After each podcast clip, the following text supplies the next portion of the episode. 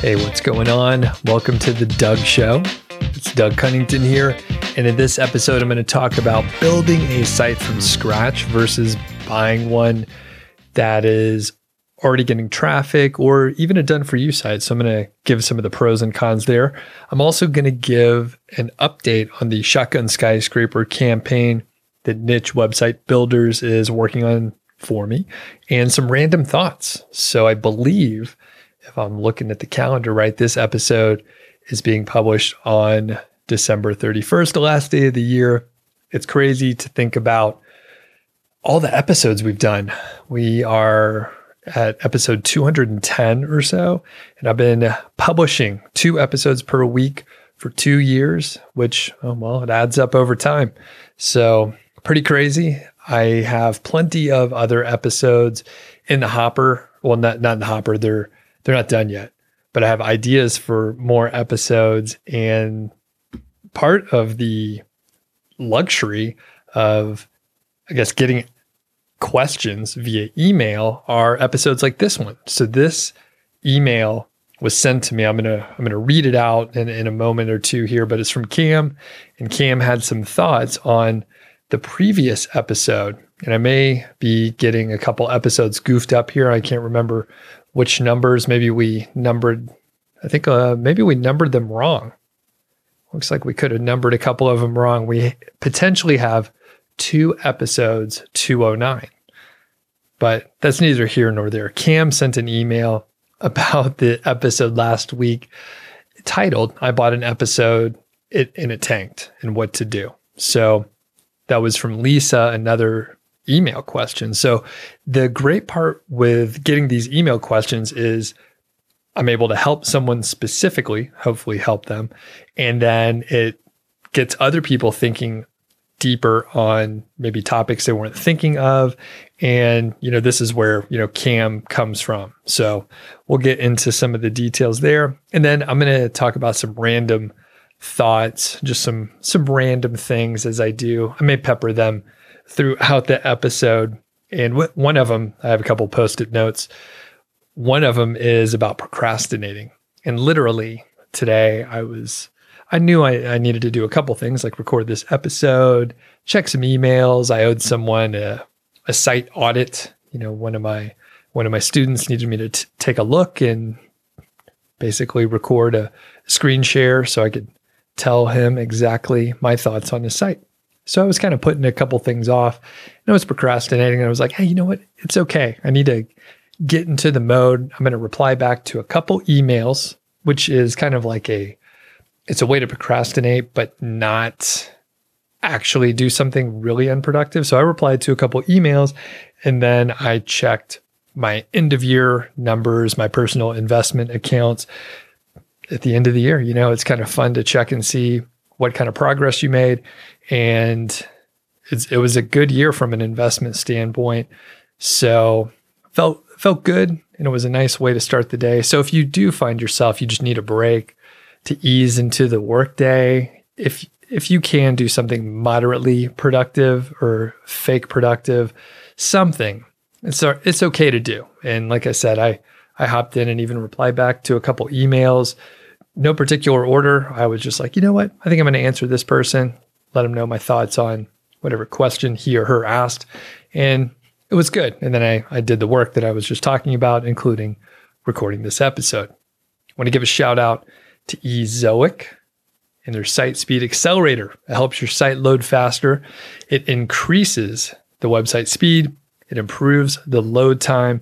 And they guarantee an 80 or higher on the Google PageSpeed Insights score after 1 week using the SiteSpeed Accelerator. There's a 7-day free trial, so there's no reason to check. There's no reason to not check it out. There's a very good reason to check it out, because it'll help your site load faster, and it'll work with any kind of site, affiliate sites, B2B, B2C, e-commerce, enterprise, and basically any kind of site. It doesn't have to be WordPress. In fact, I recommend if you use WordPress, you should probably integrate with the SiteSpeed Accelerator using the DNS integration, not the WordPress plugin. I like to minimize the number of plugins, and you get a little more functionality by integrating with the DNS. So thanks to Ezoic for sponsoring this episode. If you didn't listen to the episode last week with Lisa's question, one of the episodes that is 209, I don't know what happened there. I think I labeled it wrong in my Trello board there, and then it got just propagated. The mistake propagated all the way to the actual episode. Lisa bought a site. She was concerned because she's put a lot of money into it, and the traffic and earnings have dropped significantly since she purchased the site. Cam wrote an email with his thoughts, and I'm going to read them almost verbatim. And quick backstory on Cam. He works full-time. He's a designer. He's building a site on the side.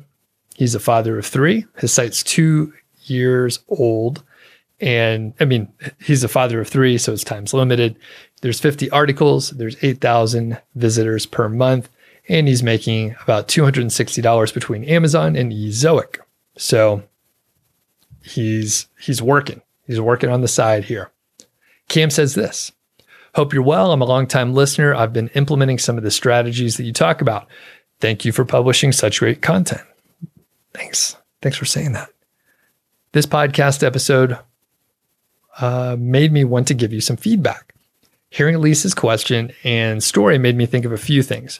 First, you gave good high-level advice, referencing Seth Godin. That's a good call. And I know you need to be nice with your listeners, but I just couldn't help but thinking that something is off with that situation. You mentioned the price of the site being way too high. This is a fact, but why would she buy that site at the insane price? And the way she bought it seemed a little weird. For me, this is a clue of the root of the problem.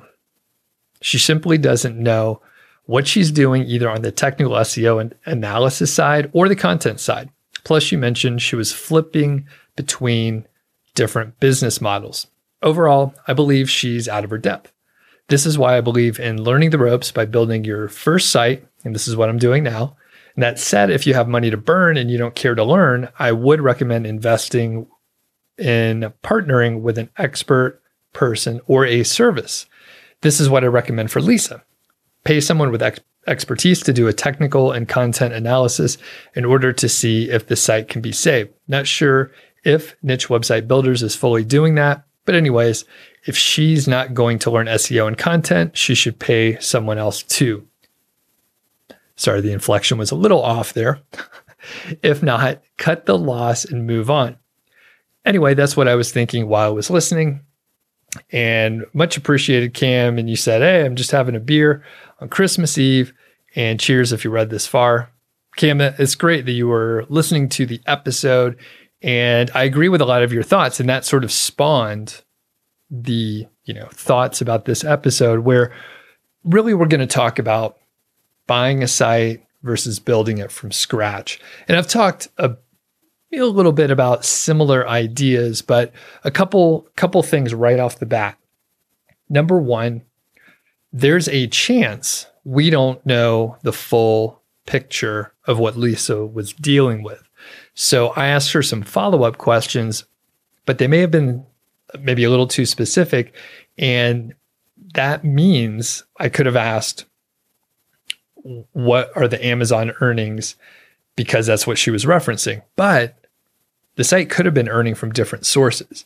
So she even mentioned that the original owner of the website was selling guest posts, and that could be pretty lucrative. So if she's not doing that anymore, that could be hundreds of dollars per month. Now, the other thing is she could be earning money from display ads or other ad type revenue. So regardless, we don't have all of the details, but it did sound like it was a little overpriced. Now, the way she purchased it, for people that don't recall, she was doing research on a particular niche, and there was a pop-up on the website, and it said, "Hey, I'm selling the site. If you're interested, shoot me an email." She went that route and ended up buying it directly from the owner of the site, which is an okay thing to do if you have expertise in this specific area. And this is kind of the root of the issue. So people have hired me to vet a site before they purchase it. And I think it's pretty risky to purchase a site if you're inexperienced and you don't have someone that can help you out and just take a look.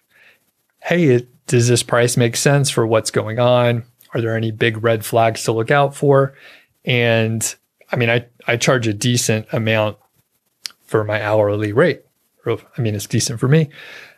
People will think it's crazy high or crazy low, depending on their perspective, but I charge $447 for an hour of my time.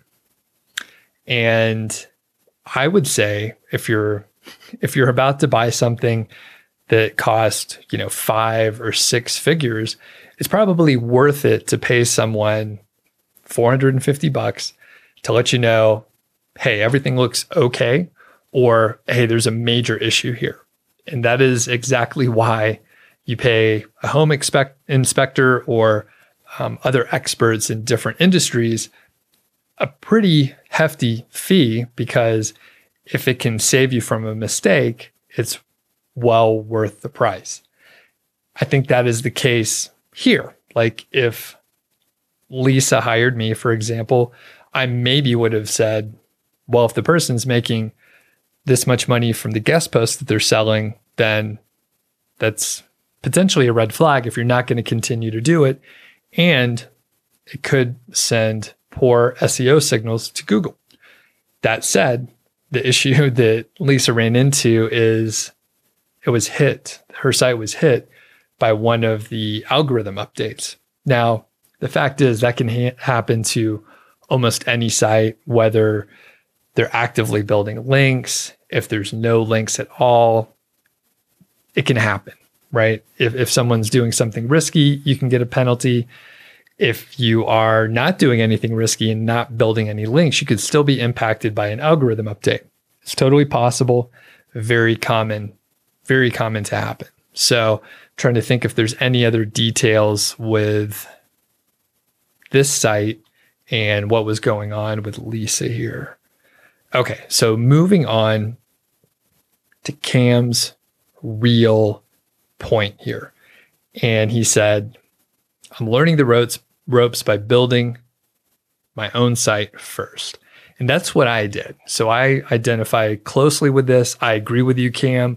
I normally recommend people go ahead and build a site, even if they think, you know what, I have the revenue to capital to purchase a site, and I'm happy to do it.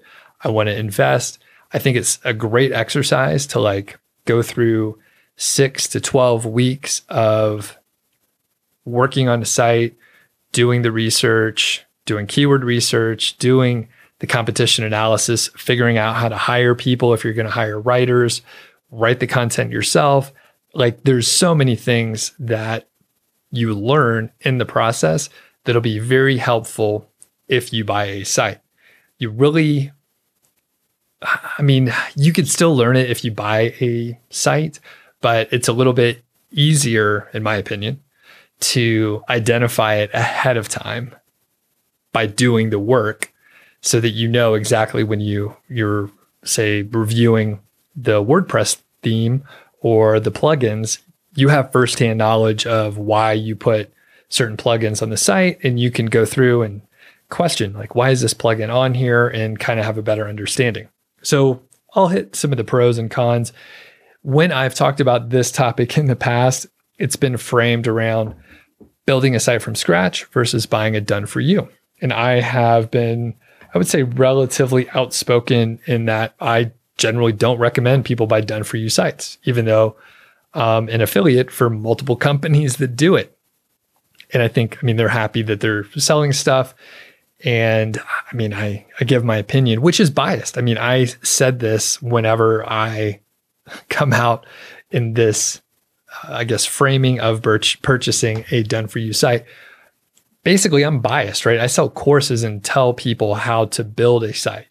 So I'm completely biased, right? I probably do better off if people buy my course, build a site from scratch, and go from there.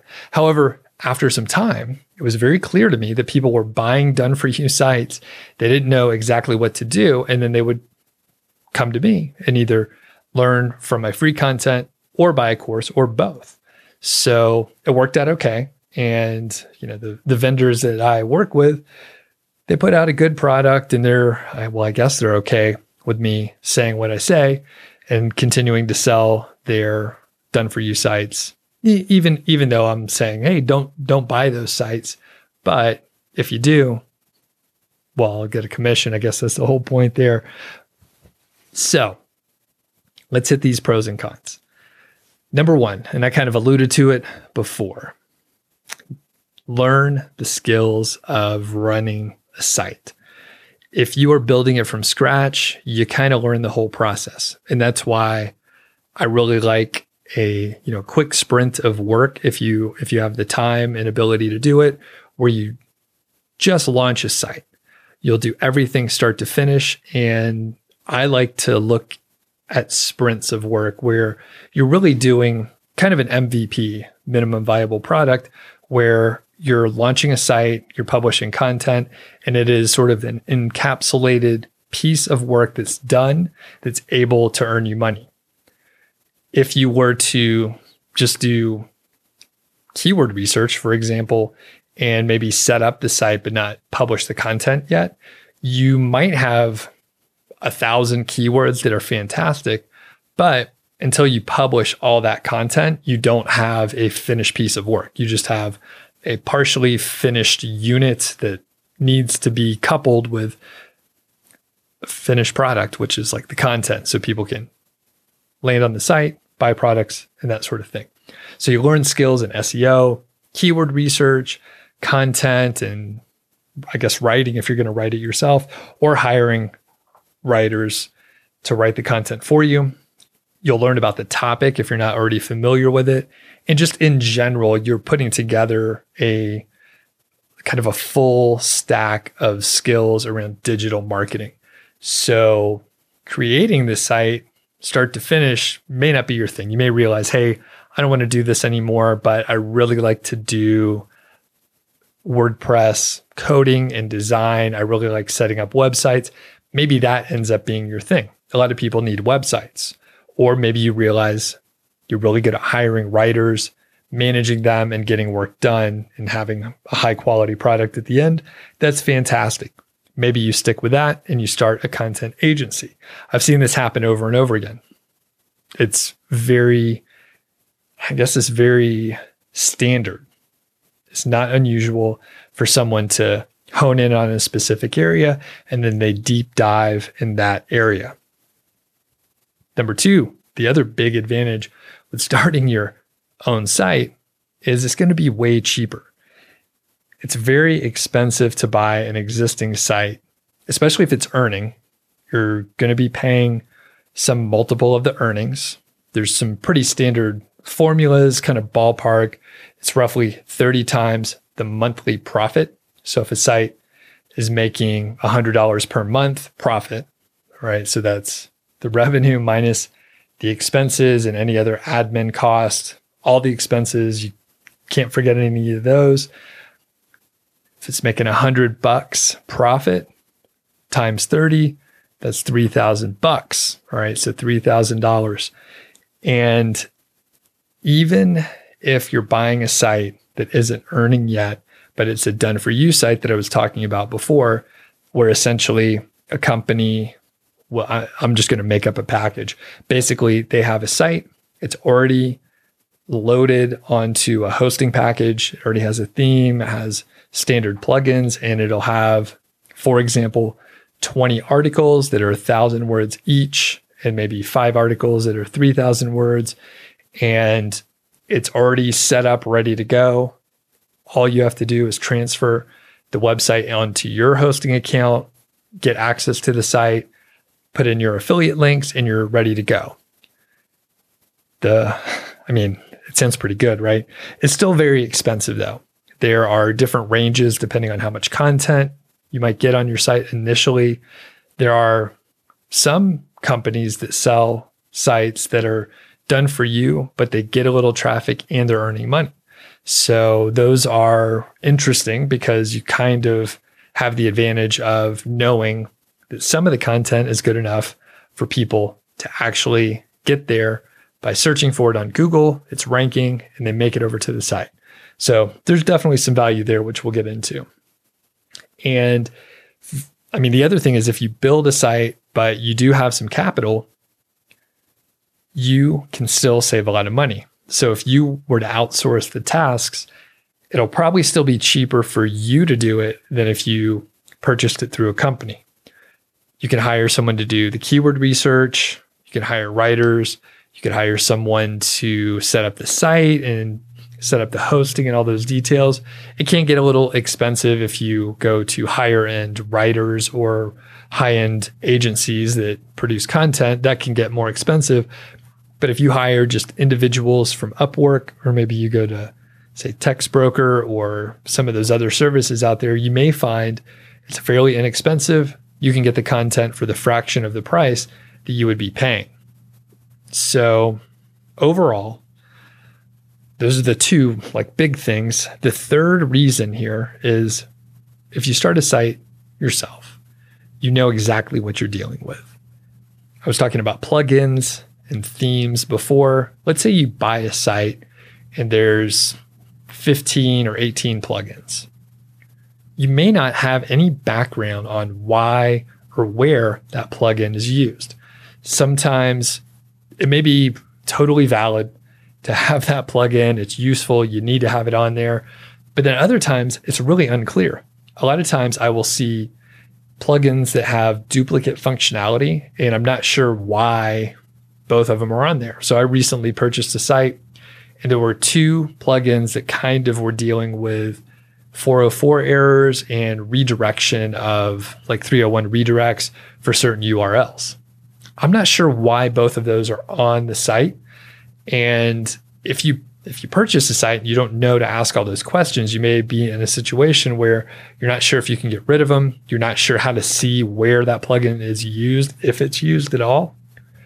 Further, I was looking at one of my WordPress installs where I typically, I mess around a little bit with some of the PHP. Try not to do too much. I mean, usually I'm just copying code from somewhere else and piecing it together, testing, seeing if it'll work. Basically, I wrote a little bit of code to no index, category, tag, and other archive pages because I don't want those to be in the Google index. That is buried in a PHP file in my themes folder. And if you don't know to look there, you would have no idea why that code is in there. You would have no idea where to look. You wouldn't know why the archive pages are not indexed.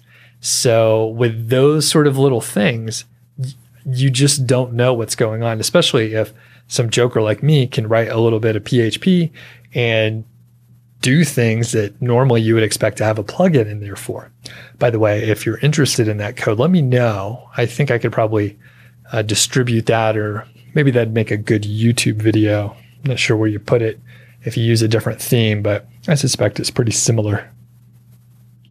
So if you build the site from scratch, you know about all the skeletons in the closet, you're the one that put them there, and you're just aware. Now, that's not to say, you shouldn't buy a site at all, but once you get more experience, you kind of know a few things to look for. If you see strange behavior here or there, you may not know how to solve it, but you may know who to go to. You may know you need to go to a developer to investigate why certain things are the way they are. So in a second, I'm going to tell you about some of the advantages of buying an existing site and a done-for-you site. I mean, there are definitely some advantages. Before I go on to that, one of my other little sticky notes here. I use a lot of Post-it notes. I get the colored kind. You buy like a brick of them. I got Sharpies all around. I'll just make random notes. So occasionally it looks like a mess in here with just different colors, sticky notes. I don't have a system. There's just sticky notes. It looks like a crazy person works here. Maybe they do. The thought that I had was about rework. I recently had to write a sales page. So I was kind of like revising it. So I didn't write it from scratch, but I had to revise it. And I was using a little tool called Thrive Architect, which longtime listeners of the show, you know that I'm not a huge fan. I'm not a huge fan of page builders. It's really not Thrive specifically. It's just that Thrive has been the page builder, specifically the architect product, that I've wasted the most time in, and it's just been a terrible experience since I used the first versions when it was the content builder, Thrive Content Builder, and then they rebranded it to Architect. But I know what it is. We all know what it is. So anyway, I had to rewrite and edit and, you know, fix the copy on the sales page, which I did. I was like, all right, I'm going to do it. I put it off for a long time. And then I worked on it one Friday afternoon. I think I had too much caffeine, one extra coffee. And I was like, you know what? I'm going to knock it out. And I did it. I knocked it out. It looked great. And through some unfortunate miscommunication and a migration from one hosting account to another with the folks I was working with, they missed my work. They even, like, they didn't migrate it. So it just disappeared. When they migrated to the new account or whatever it is they were doing, it was gone. It was gone. Now, they're pros. So they made backups. But some way or another, my changes, they were gone. They missed my stuff whenever they ran the backup. I don't know how that's possible. There were multiple backups taken. My shit was gone now. I was very sad because I went back to the page and it looked like it did before, and I was not happy. The reason why I'm mentioning this, because I started saying I don't like doing redundant work, rework, doing something again. Man, that just annoys the shit out of me. That's one of the worst things out of sort of the corporate career that I had. There was often rework. There was, hey, work on this assignment, and then they slightly would change whatever the assignment was, and then you have to redo the whole thing. Most of it is the same. Maybe the formatting is just different. It was so frustrating. I did this yesterday. Obviously, it's still kind of a raw situation. But the worst part was if I was using a tool that wasn't Thrive, if I was using even just a plain like WordPress 2021, it would have been better. But using a page builder, you have to put in each little element. So if you want to insert an image in the middle of text, you have to like recopy and paste or cut and paste your content, move it around just so you can insert that image. It's just unnecessary. As I mentioned, this is the deal with most of those page builders out there. I'm using Kajabi for my courses right now, and it's a great platform overall, but you have to use a page builder as far as I could tell. I may investigate to see if I can get around it, but it's just great to work within WordPress or, you know, another CMS where you could just put the content in and not have to worry about the page builder elements and all that. So I think that probably just came off like me complaining, but I had to do work again. And I mean, I'm not doing all this stuff so I can sit in front of the laptop for longer. I'm doing this so I don't have to sit in front of the laptop at all. Okay. Thanks for indulging me in that. We'll talk about the advantages of buying a site. And if you have any advantages that I'm about to miss here, because I didn't list too many, shoot me an email. feedback@doug.show. I think a lot of people are in the market to buy these sites. There's a lot of folks that do have capital to invest, and it's not a huge deal if they, you know, maybe they buy a site for $5,000 and they have another $5,000 or $10,000 that they're ready to put into content over the next 6 or 12 months. It I know it's a lot of money, and I never, sat down and when I first started and thought, all right, I got, 10, 20K I'm going to put into this. I was managing my expenses very closely. I was trying to do everything I could on my own and keep the cost as low as possible. It was this total side hustle. It was more of a hobby. So I was trying not to waste money. But some people have, tens of thousands of dollars to invest. Sometimes, up in the six figures, people are like, hey, I could buy a pretty substantial site and I have money to invest after that. So there's a full range. And I know if you are not in that position, you may think this stuff is bananas, but hopefully you'll be in a position sometime in the future where you can make investments like this. So one of the huge advantages of buying an existing site, kind of like Lisa did, there's traffic on the site already. You can see that it's ranking. You can see that people are searching in Google, landing on the site, making purchases. So it's not only getting traffic, but it's earning money.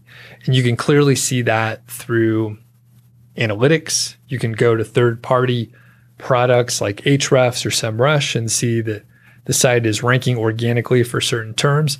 And then if you can talk to the buyer, maybe do a screen share, they can show you their dashboards, wherever they're earning money. If it's Amazon or ShareSale or wherever, they can log onto their dashboards and show you via video, so they can't doctor up any kind of fake images or anything on video. You can ask them to click around, pull reports, send them to you, and you visually can see they're actually earning money. That's a huge advantage, especially let's say you already have some skills. Let's say that you can find some keywords and you could write the content yourself or hire some writers. If you find a site that's already ranking, maybe it has a few backlinks, maybe it just doesn't have much content, or maybe it doesn't have much content that can be monetized, you can come in, fill the gap, and turn a site around pretty quickly. There's a lot of success stories around that. So huge advantage to have traffic already and know that it's a niche that can pull in traffic and make some sales. If you're just getting started, one of the big things is having that trivial sort of routine work done and out of the way. We're talking about some of that early keyword research. We're talking about setting up the site, setting up the theme, setting, all those little configuration details that you may not know how to do yet. You can learn them, of course, but I know whenever I pick up a new theme, there's a couple days of just trying to figure out what the heck's going on. You have to read documentation, maybe watch some videos and research other sites that are using the theme. All that's taken care of. You're going to get a site that looks good out of the box. A lot of times the done-for-you sites, they're using a cookie-cutter theme and format and layout. So if you do go look at, say, human-proof designs, you'll see that they're using the same theme on every single one of the sites. They may tweak things here or there, so things aren't exactly the same, but if you look at enough of them, you can certainly pick them out and see the common elements, the common formatting. There's no reason for them not to do it. And if it's a format that looks good, if it's a theme that they're able to just use again and again, there's no issue with doing that. But the point is, all that stuff's done. All that stuff's done, and you don't have to worry about it.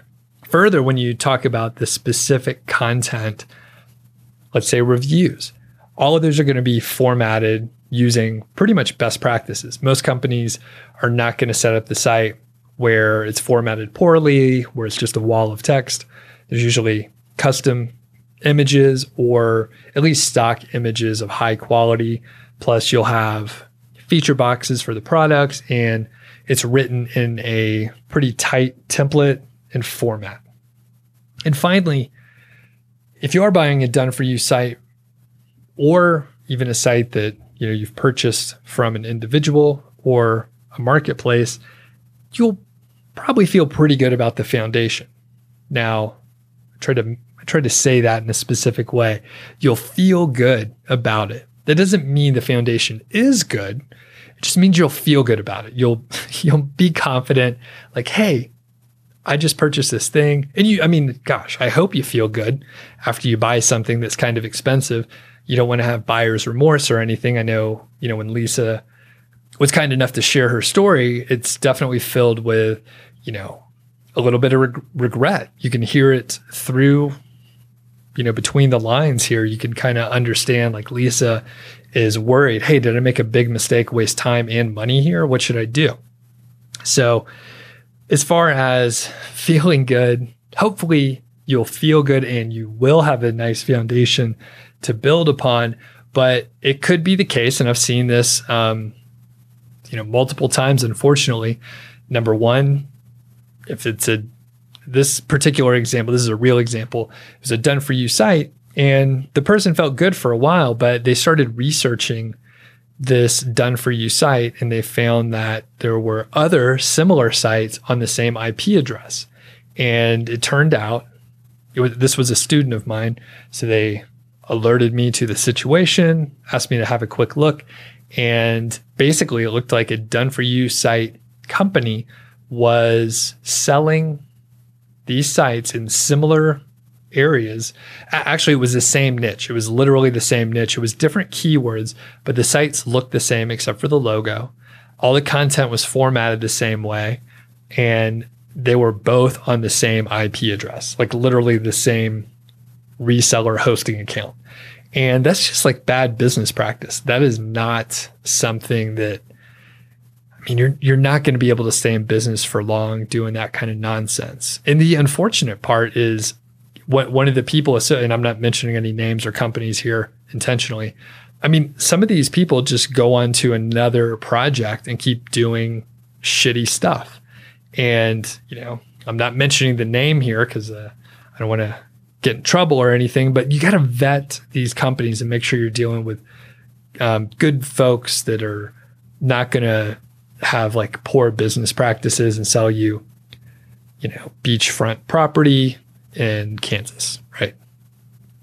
For the people not in the US, Kansas is a state that doesn't touch the ocean. It's in the middle of the country. So, okay. As far as buying a site that's earning already, I think you may be in better shape as far as getting a good foundation. Not always, right? But depending on the situation, there's a good chance, because if you can see a long history of traffic, earnings, and stability, that's a good sign. Now, I will say that's not always the case, right? You may have this long history, but if a site is in a decline over time, that could continue. We don't know.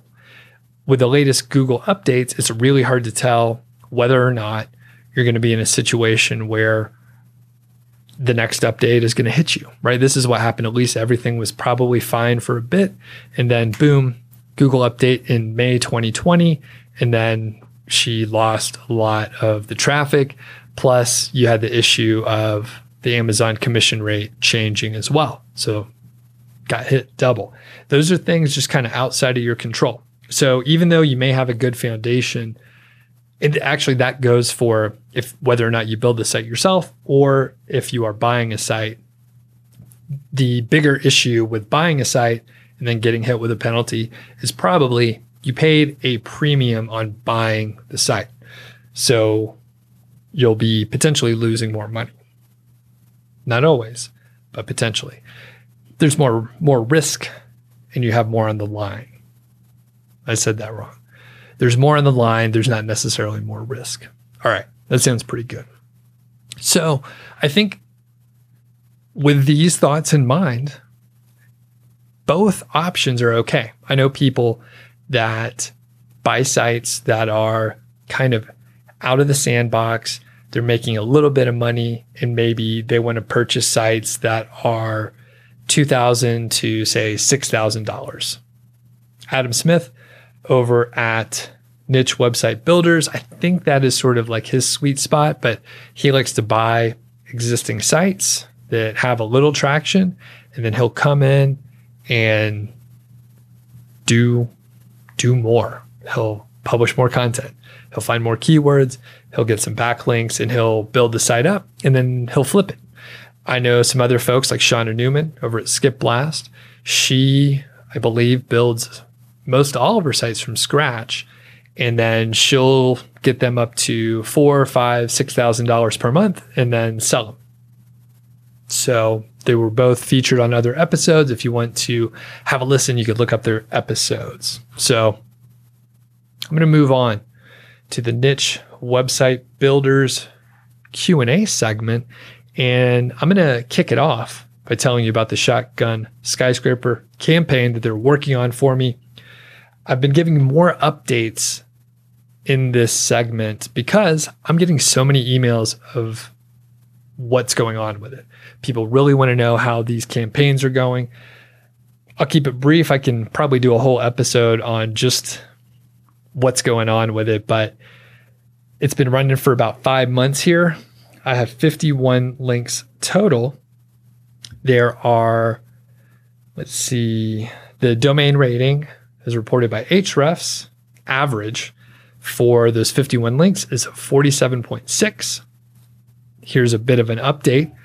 The URL rating for the homepage of my site is 26, and the domain rating for my overall site is 46. So this is a 5-month-old site, and it shot up roughly from, I think, 10 or so a month ago for the domain rating, like 10 or 11, up to 46. Overall, there are 90 referring domains and 47 do follow domains. I usually, when I start up a new site, which this was a new site, it is a new site, I will do a blog commenting campaign. So for a little while, I did blog commenting, so that accounts for the other referring domains. And right now I have, 51 links from the Shotgun Skyscraper campaign. And I don't think all of those links are noted or denoted rather in that tally of 47. So not all of them are listed. So there's probably, I don't know how far behind they are, probably a few days at least. And there are more links coming in all the time. First question, this one is from Cher. So she was replying back to a case study, and basically it was a success story. And she mentioned, hey, these success stories are good. I like the case studies, but since I don't know the niche, it's kind of hard to grasp why and how he or she succeeded. Any ideas? So Cher, good question. And basically, I try not to out anyone's specific niche, but at this point in time, there are so many niches that I know are, they're going to work out. And there's so many more that are not even in this list. So I just said, I know people that have been successful in the outdoor niche, prepping and survival, different home appliances, exercise and fitness, technology, and then you can drill down into certain areas. Like with exercise and fitness, maybe you go deep into yoga or ultra marathons.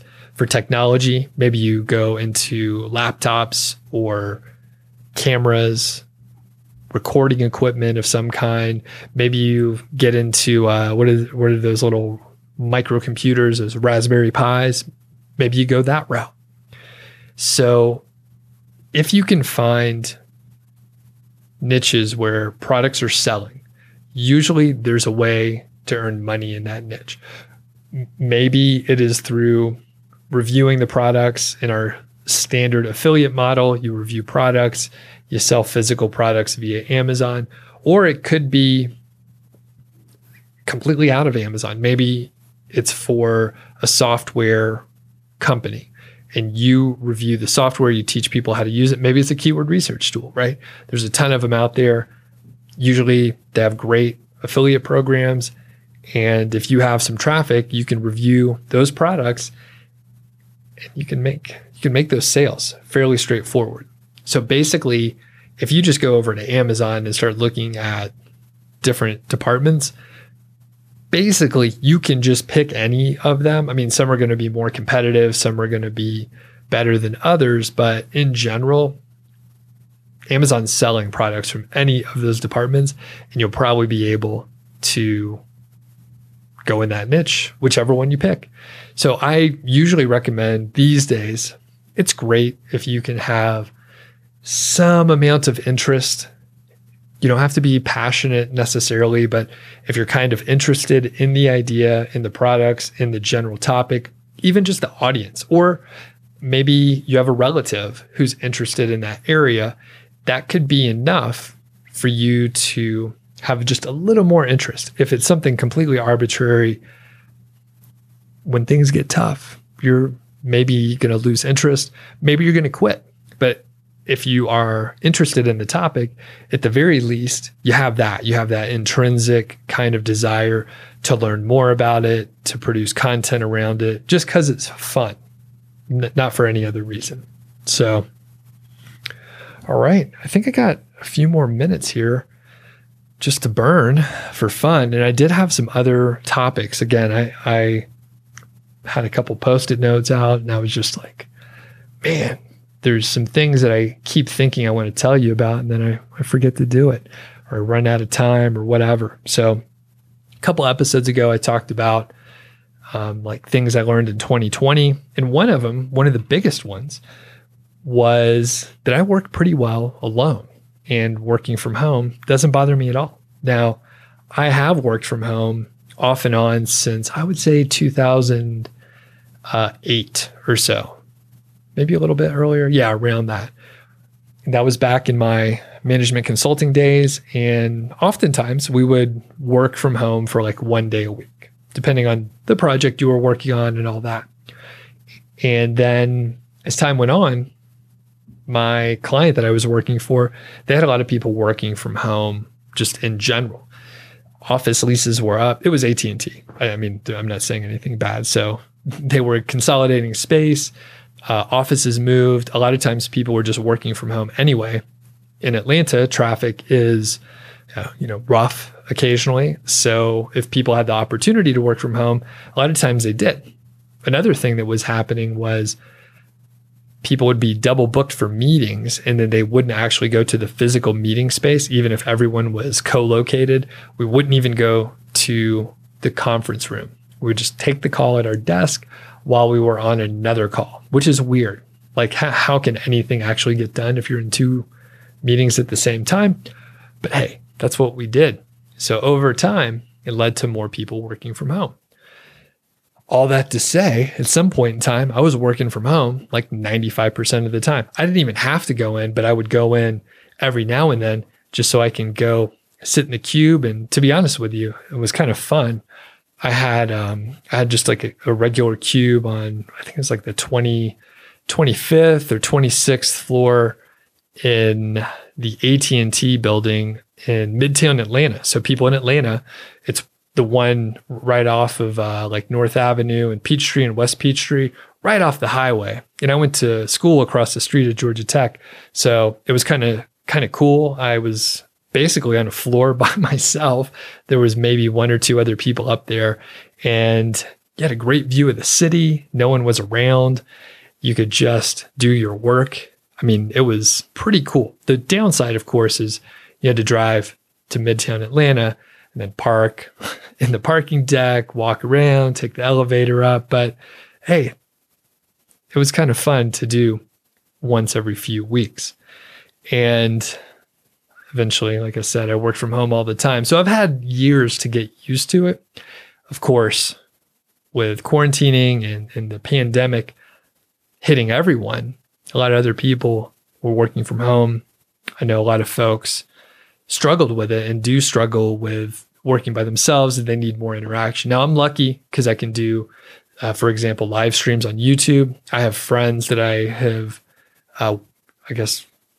met online, and I can chat with them online. And I'm usually in some sort of a mastermind group where I catch up with someone who understands what I'm doing and the things that I'm into you know, once every 2 weeks.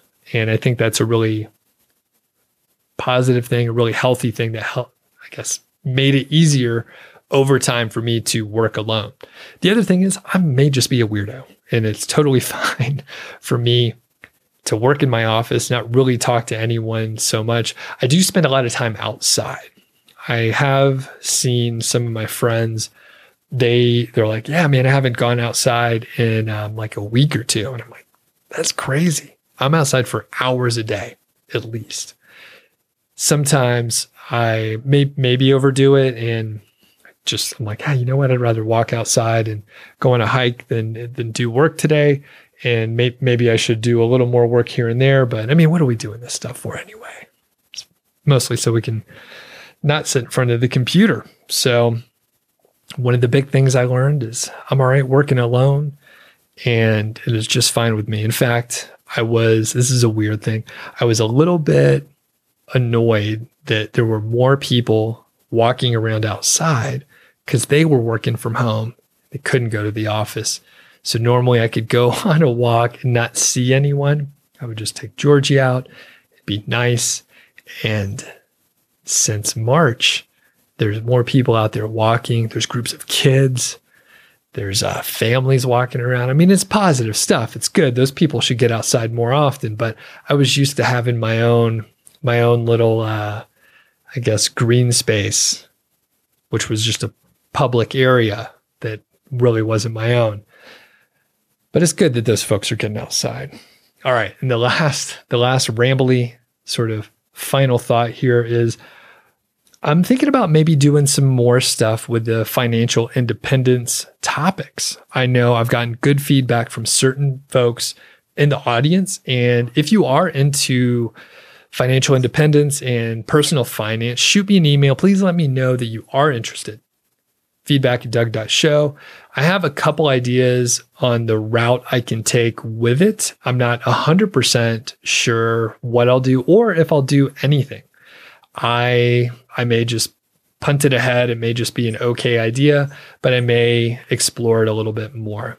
I have enjoyed meeting people in the FI community. I like a lot of the topics they talk about.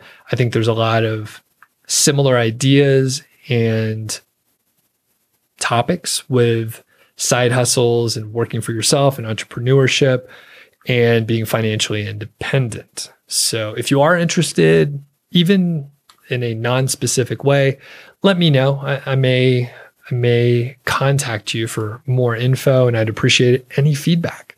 So that wraps it up for 2020, and we'll see you next week. Have a good weekend there. Talk soon.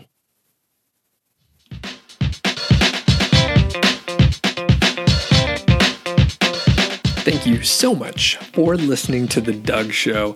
I really do appreciate it. I mean, I'm just sitting here at my computer recording stuff, and you're listening to it, and I think that's awesome. I want to let you know about some courses that I have. First is Multi-Profit Site. It's a step-by-step framework to start a site, beginning at keyword research and competition analysis, and we move into publishing content, outsourcing, and promoting the website. And it even goes deeper into creating an email list, using it for marketing, of course, and making more money, and even selling your site. Now, if you already have a site and you're looking to grow it, i.e. get more traffic and get more revenue, then check out Site Growth Plan, which helps you assess where your site is currently, execute a gap analysis so you know what you need to work on and in what order. It'll help you prioritize and execute in the most efficient way. Next is HARO Link Building, and that shows you how to get started and get white hat links with media outlets at virtually no cost. Well, other than your time. Yes, your time is very valuable, but these links are great, and even Google can't ignore them. They can't help but like it. The course teaches you the basics of HARO, how to submit pitches to media outlets that are actually requesting them, plus how you can outsource the whole process and put it on autopilot. One of the units even covers how to turn the process upside down and using HARO as a reporter yourself. The reverse HARO technique helped me land some amazing backlinks in even less time than I thought was possible. You can go to courses.nichesiteproject.com to see the course offerings and some other things that I'm working on. That helps support this podcast and feed Georgie the border collie. And it does help pay for some delicious craft beers, and that's for me. If you are not signed up for the Niche Site Project email list, well, you're in luck. All you have to do is go to nichesiteproject.com, click the green button, enter your name and email address, and I'll send you a bunch of cool stuff about affiliate marketing, productivity, including all my templates.